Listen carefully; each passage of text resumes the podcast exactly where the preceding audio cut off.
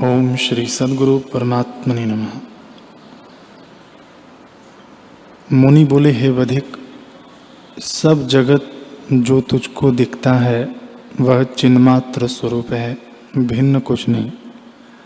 परंतु अज्ञान से नाना प्रकार के कार्य कारण और जन्म, मरण आदि विकार भासते हैं।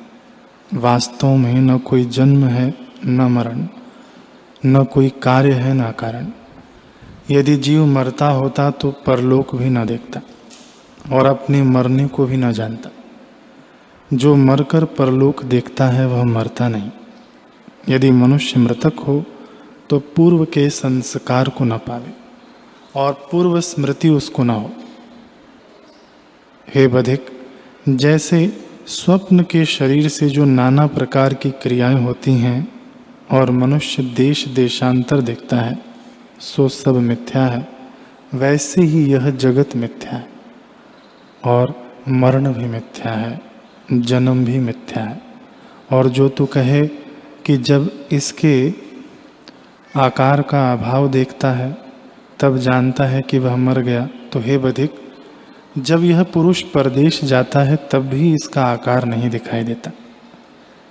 जैसे दृष्टि के अभाव में असत्य होता है, वैसे ही देह के त्याग में भी इसका असत्य भाव होता है।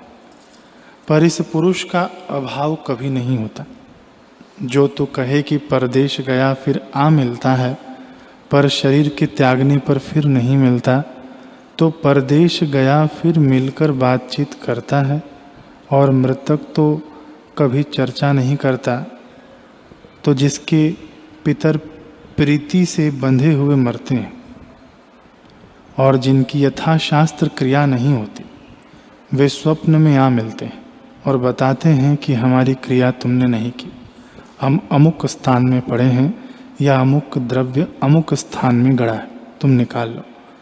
जैसे परदेसी लौट कर मिलते हैं और वार्ता चर्चा करते हैं, वैसे ही मृतक भी करते हैं यह सिद्ध है। तो हे बधिक वास्तव में न कोई जगत है, न कोई मरता है।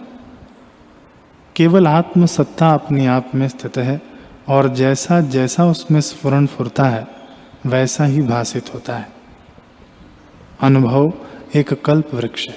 जैसा जैसा उसमें फुरता है, वैसा ही वैसा भाषित होता है।